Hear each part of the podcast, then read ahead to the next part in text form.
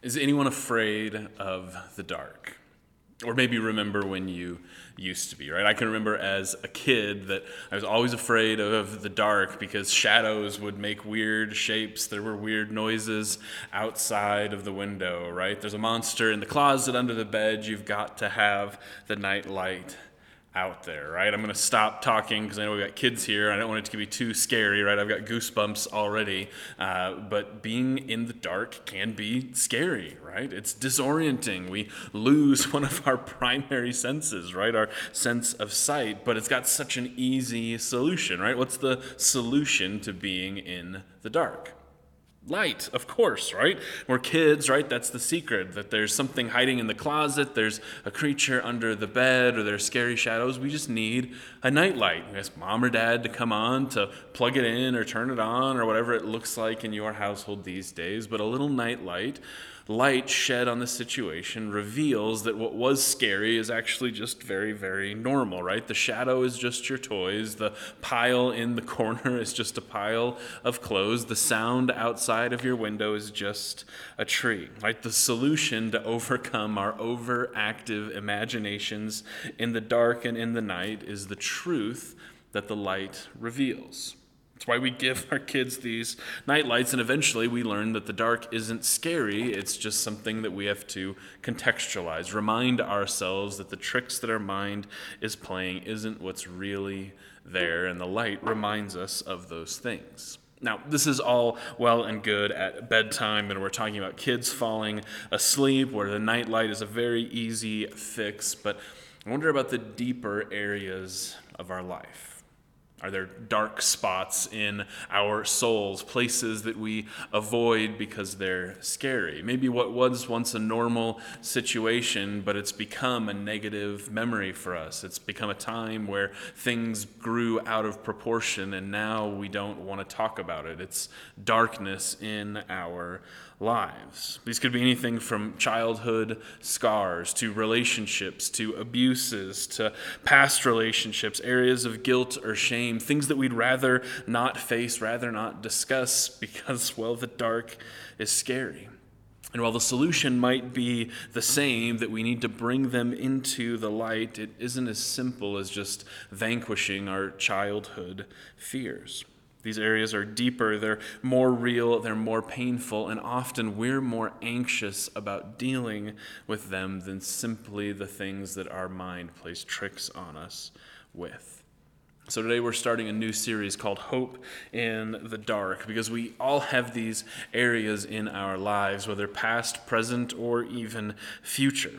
Whether they're still currently going on or whether we've learned to live with these dark areas in some capacity, we all have areas of our lives, of our hearts, of our souls where we need some light. We need light exposed to remind us of what's true and to not let us remain disoriented or scared in the dark. Right? All of these times that we go through, we all have experiences where this happens to us. Times when hope seems far, when things aren't coming together.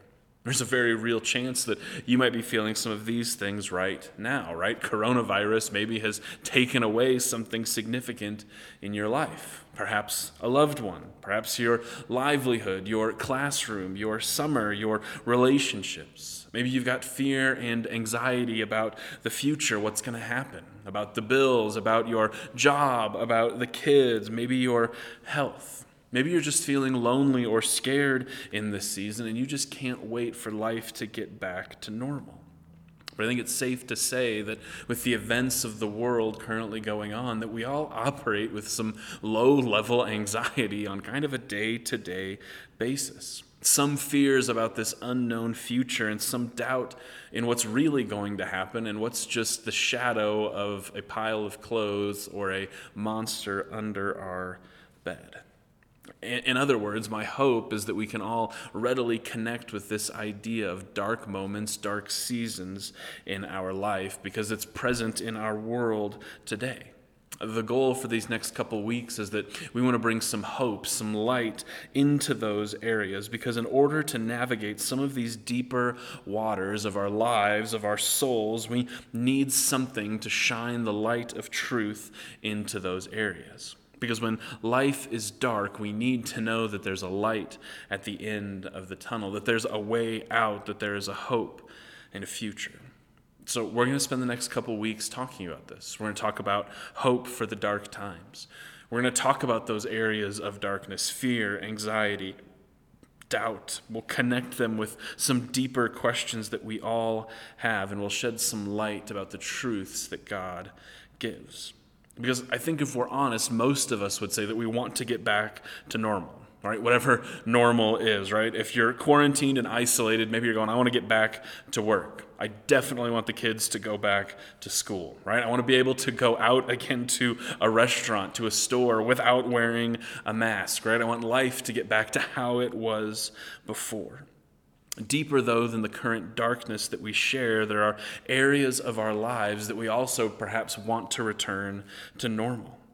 I wish life was how it was before that experience happened, before they died, before they left, before they got sick, before I lost my job, before they hurt me. I wish life were back to normal. Right? Some of the darkness, though, we've been carrying around for so long that we can't even remember what normal is. The, the shadow, the distortion, the dark areas have become so regular and so routine for us that the pain that we carry now just always is there. Maybe you'll resonate with this thought. Maybe there's an area of your life where you've simply lost hope. You've lost hope that this will go away. You've lost hope that there's healing. You've lost hope that the nightmare will end. You've lost hope that that person will ever forgive you. You've lost hope that this can be made right. You might even, in the quiet at night, with all the lights off, even admit that you've lost some hope in God that he is who he says he is, that he's good or that he's in control, right? After all, if God is so good, then why are these dark areas of our lives still present? We often beat ourselves up with verses like this one in 1 John chapter 1 verse 5, which says God is light, and in him there is no darkness at all which I love that verse, but sometimes that can lead to bad theology or bad practices, right? If there's no darkness in God, then when we're in Christ, there should be no darkness in us either, right? Life should always be happy go lucky. Things should always turn out right. Nothing bad should happen to us, right? Much like our childhood, where light pushes out the dark, we're often taught to believe that once we believe in God and accept Jesus as our Savior, that there ought to be no darkness in our lives at all. And in one sense, that's absolutely true. If we're talking about sin or evil or darkness in spiritual places, anything demonic, 100% Jesus is the spiritual light. He pushes back any force of darkness that seeks to establish itself in our lives. But too often we extend this to just normal everyday circumstances or to bad areas that actually happened in our lives. And instead of dealing with them, we just push them under this rug that nothing bad happens to us once we know God. Uh, for example, in high school, I distinctly remember having conversations with God about zits. I know, right? Like, I completely remember it that surely this giant crater on my nose was because of my sin, right? Because of the darkness in my life, and God was absolutely punishing me because I skipped reading my Bible the day before, right? I was convinced of it. That was my prayer life. That's what I was focused on. In other words, I translated this light that God has into there being nothing wrong with my life ever. I thought once I followed God that nothing bad would ever happen to us, and that became my theology, yes, to even something as overlooked and normal as zits. We take this goodness of God and Jesus and we unfortunately over spiritualize aspects of our life. So when bad things happen, it causes us to doubt our faith, to doubt our belief, to wonder if God is even there, right? Hey, God, I thought you were going to take care of this. There's no darkness in you, then why do bad things happen in my life? Uh, we're going to use a graph to kind of chart some spiritual growth experiences. And so I, I want to start us at the bottom of that chart, right? The first place that we all start in a spiritual perspective is dead in our sins and transgressions. Right? This is before Christ, before faith, we're dead. No life is happening within us. And then we accept Jesus. Maybe you remember that moment from a summer camp or from church, or maybe it's been so long that you don't quite remember this, but there's this idea then that we're made alive in Christ. And whether it was here or at summer camp, there is a mountaintop experience that happens in your faith. And on the mountaintop is where we want to be in our faith, right? On the mountaintop, you say a prayer and God instantly answers it, right? You're driving along, you're praying for a parking spot, and the first row opens. You pray for a date and you're married within a year, right? Every sermon is specifically for you. Every Bible verse is handpicked and delivered to you every morning, right? God is on your side and you are praising God. Now, there's nothing wrong with this mountaintop experience. The, the simple point for us today and in this message is that we aren't created, or faith isn't designed for us to stay there. Because our faith isn't strengthened or formed actually in those mountain tops. Because if you've lived with Christ for a while, if you've followed him, then at some point those highs fade, right? You pray and it doesn't happen the parking spot doesn't open up, right? You pray for a job promotion, you end up losing it. You pray for a date and you actually break up. You pray for someone and they don't recover, they actually pass away.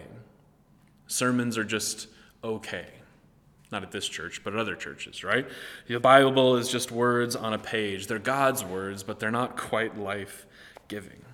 And after long enough, we begin to come down off this mountaintop, and eventually you'll reach this point. We'll call it a, a crisis, a, a, crisis of faith or a crisis of belief, where you have to reconcile this good God that you serve and what you accepted at salvation and what you're actually experiencing in your life. You have to reconcile between the faith that you thought you signed up for and, and what your actual experience is because we can't stay on the mountaintop. And faith is made up of hills and valleys, and we'll talk about that here in a second. But too many of us don't know what to do when we're not on that mountaintop.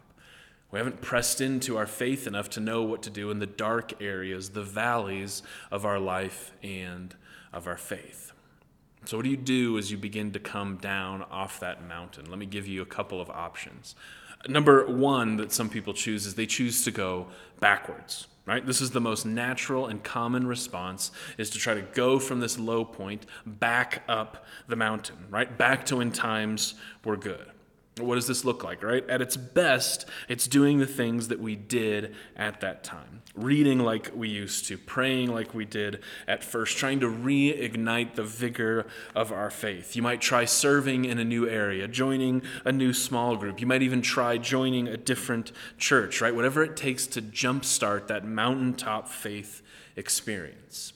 Often these work for a while, but it's only for a short time. Because, spoiler alert, life and faith are not meant to exist only on the mountaintop. Life and faith have ups and downs and highs and lows. We want our faith and our bank accounts and our life to have this upward trajectory, right? The steeper, the better. But the reality is a much different picture. Life, health, finances, and yes, faith all have ups and downs. And while not in a straight line, the goal is that over time these end to gradual increases. But if we fight that trajectory, if we fight those ups and downs by trying to stay on the mountain, by going backwards in our faith, we actually bypass the goodness that God has in store for us by moving forward which means at its worst, when we try to go back up the mountain and to regain that experience, we wind up getting stuck trying to produce something that isn't true.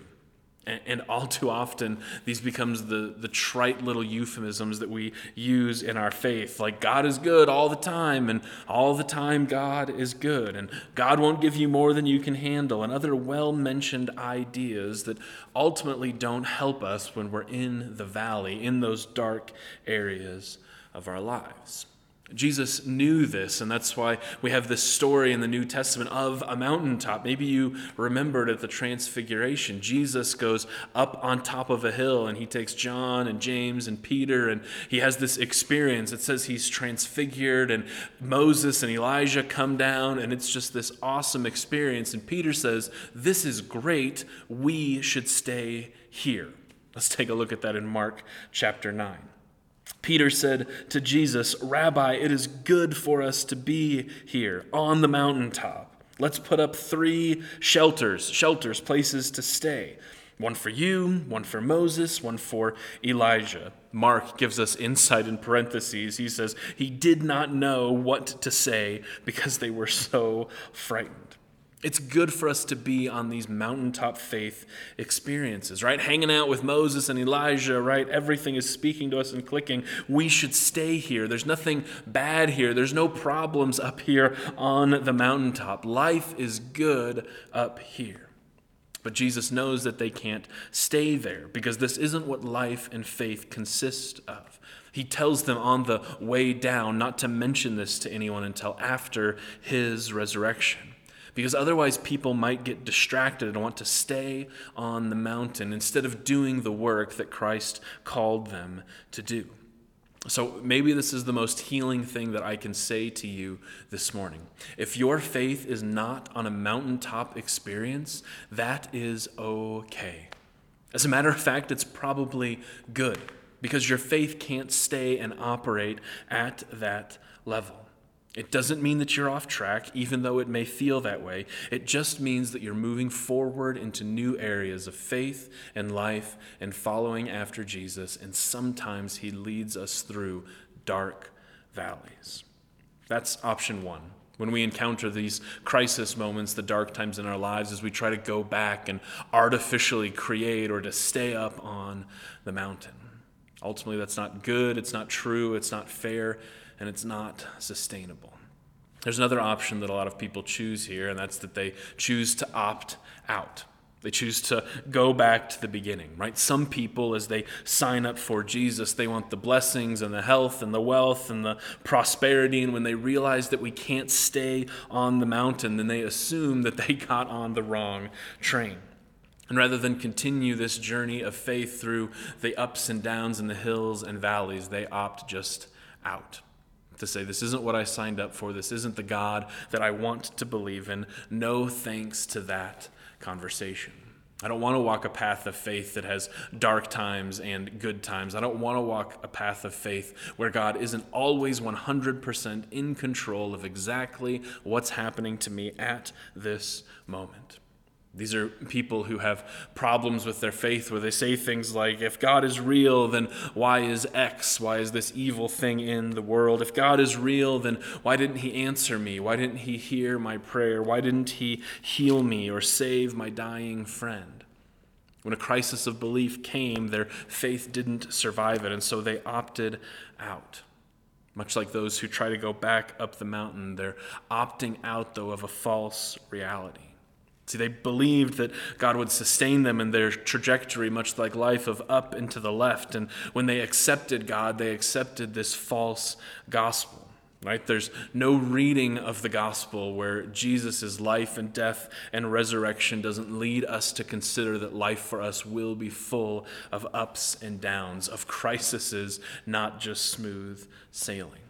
Jesus says these things directly. The first will be last. No servant is greater than his master. Leave behind father, mother, brother, sister, and follow me. When the journey of life and faith gets dark, people aren't opting out of following Jesus. They've simply been sold a faith that does not exist or was too good to be true. Follow Jesus and your life will be better. You'll have money and happiness. Your sins will be forgiven, and no matter what you do, you'll spend eternity in heaven. But then the diagnosis comes, and there's no cure. Then cancer rears its ugly head. The economy crashes. You lose your job. Your family collapses. Someone who trusted, who you trusted, hurts you. And we go back to this agreement that we made with God and we say, no, this wasn't part of the deal. I don't want to believe in or follow a God who won't fill in the blank who won't save, who won't heal, who won't always be there. But if you translate that, what we're saying is, I don't want to follow a God who won't fulfill my wishes. I don't want to believe in a God that doesn't make my life better. I don't want to believe in a God who isn't my vending machine on life in the way I want it and when I want it. I won't follow a God that doesn't meet my needs. So they opt out. And the problem here is that they never accepted God for who He was. They were just looking for who they wanted Him to be. And when difficult, dark times come, they opt out because it isn't working for them. So when dark times come, you may be tempted to opt out. Say, this isn't what I signed up for. I want smooth sailing. I want that up and to the left trajectory. Or you may try to recreate that up into the left trajectory by staying on the mountaintop, by saying things over and over and over again, just wishing that they would be true. The real opportunity, though, for our faith comes in these dark moments. Comes in our opportunity to learn to trust God, even perhaps when we can't see Him or feel Him, or when He doesn't seem to operate in the way that makes the most sense and the way that we would prefer Him to operate in. One of the third options that we have to this crisis moment is to walk through it, to go forward, to continue to press on, and to have our faith be our guide as we do those things. I'm preparing for uh, a hike here coming up in the next couple weeks, and we've established that outdoors is not my thing, right? You all know this about me. We're going through a slot canyon, though, and so there's going to be some water, I'm told, at different points along this, and that may mean walking and wading through water up to my ankles, maybe even thigh high. Now, again, not an outdoorsy person. I don't want to walk through the mud and the water and then continue hiking. That sounds terrible. So, if I encounter water, my natural condition is going to be well, let's find a different way. Let's go back to the start, right? Let's opt out of this trip and do something that's easier.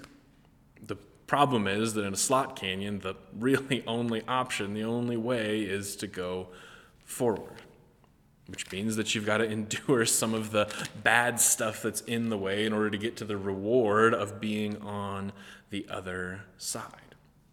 The only way through is to go forward. It's not to go back and to get out of the way. It's not to opt out and to stop the whole thing altogether. It's to push through the dark, dreary areas that we'd rather not face and to keep walking, to keep going, to have our faith be what actually establishes us and guides us as we walk. See, oftentimes we avoid these dark spots because we think they're out of line with what God has for us. But as we actually read the scripture and model our lives after saints and those who've gone before us, they tell us the story that our faith is most forged in these experiences, in the times where it's hard to trust God, where life isn't going our way. When we learn to have faith, to have hope in those dark times, that's when God does the most change in who we are and in our relationship with Him. James says it this way in the first chapter of his book. He says, Consider it pure joy, my brothers and sisters, whenever you face trials of many kinds. Those are those dark areas. Because you know that the testing of your faith produces perseverance. Let perseverance finish its work so that you may be mature and complete, not lacking anything. If God wanted us to stay on the mountain, then we'd stay on the mountain. But God wants us to learn to trust Him in the valley. He doesn't want our faith to simply remain in those easy places. He gives us the opportunity to go through times and spaces where we can't see Him clearly, where we ask the difficult questions, where, yes, it's dark and it feels like we're off course, but those are his invitation to trust and follow him, even when we can't see him. He knows that if we just stay where life and faith are easy, then we miss out on the deep work of refinement, of Him chiseling off those areas that He wants to remove so that our faith and trust in Him will be increased so that we can find the ways to continue to make his kingdom come here on earth just as it is in heaven. So, what do you do with these dark moments and opportunities? How do you navigate the course and journey of faith that you're currently on? I think you have a couple options. You could absolutely disagree with me. You could say God is always good, and all of the time, that's the reality. And then when bad things happen, you can just repeat that mantra to yourself. I just wonder what happens when you're the one who gets the bad news, when that doesn't work for you any longer. Because I hate to break it to you, but you're not special. Darkness happens, life happens. We can't simply remain in those areas. If that's working for you in your faith, God bless you. And we'll be right here, churning and struggling on when you are ready to join us. Or maybe you've taken that tactic to just bury your head in the sand. Maybe your faith is something that lives on Sunday but doesn't have a real place in your life. And you're doing this for the kids, you're doing this for your spouse, you're doing this because you think it's the right thing to do, and you think that moral teachings are a good thing. But when it comes right down to it, the dark times in your life, you've stopped wrestling. You've stopped asking the hard questions. Maybe you've lost hope that God is present in every area of your life, and so you're a functional Christian, but not one that's actually growing in their faith. If you're not pushing through these dark areas, which I want to invite you into, then maybe your faith has become stagnant, just resting in those moments, not figuring out how to trust God when times are hard and when life is dark. Or maybe you're with me right now. Maybe you're struggling to find a way through, and with all that's going on in the world, you're wrestling. You're saying, God, where are you? What is going on? Are you still here? Are you still sovereign? Are you still good? Do you even care? Because I think if we're all honest, we have those moments in our lives, and many of us are having those moments right now in the midst of the current reality in our world. Don't opt out. Don't try to just go back up the mountain and say everything's fine. My challenge to you and to us over these next couple weeks is to push through, to pick your faith up like a backpack, and to find the places where God is at work and at rest to not hold back your doubts and your questions and your fears and your anxieties, to not just brush them under the rug and pretend they don't exist, and to not reduce your faith to simple, trite statements where God is simply what He is all of the time, but instead to wrestle to embrace, to go a couple rounds with God in figuring out how He's working in this present time and in this present moment, and how He's using the areas of your life that you would rather He just remove to grow and refine and to persevere your faith towards growth and maturity. And while it may not feel like it, this wrestling, this doubt, this acknowledging, this questioning opens the door for the maturing work of faith to happen in your life. And that work will not be easy. I make no claims that it will be. Confronting those dark areas is always scary. There's always reality to bring into it, but I can promise that it'll be worth it that God is in it, that He has more for you on the other side. None of us want to be in these dark areas of our lives. None of us want the current situation in the world to be happening. We'd rather stay on the mountaintop where the sun is shining and the grass is green and where it's good for our faith to be. But the reality of life and of faith and of Scripture is that we learn to trust God and our faith grows through the dark valleys of our life. When we face our fears, when we overcome what's stopping us, when we learn to trust even when we cannot see, and when we wait with anticipation to see what God is going to reveal and produce in us. If we're going to persevere through the adversity of life, through hard times and dark times and difficult times, we have to learn how to find hope in those places. How to find God even when we don't feel Him and can't see Him. For our faith to endure, we can't just stay on the mountaintop. We can't opt out. We have to find the way through. Paul in Romans chapter 8 says this about hope. He says, Hope that is seen is no hope at all. Who hopes for what they already have? But if we hope for what we do not yet have, we wait for it patiently. You might be saying, I don't have hope in this current circumstance. It's hard to see the way out. I'm here to parrot those words to you and to say, hope is out there. God is the God of hope, but if we already possessed it, then we wouldn't have that light on the horizon to pursue. So, if life feels a little dark, if you've got some heavy areas, I want to tell you you're right where you should be. I want to tell you that there's hope on the horizon and that together we're going to pursue it through God's word and through his leading. That's my hope and prayer for you this week is that you would find hope for your journey and that even when life seems dark, that you would know that God is leading and guiding you and in your midst. Grace and peace to you this week.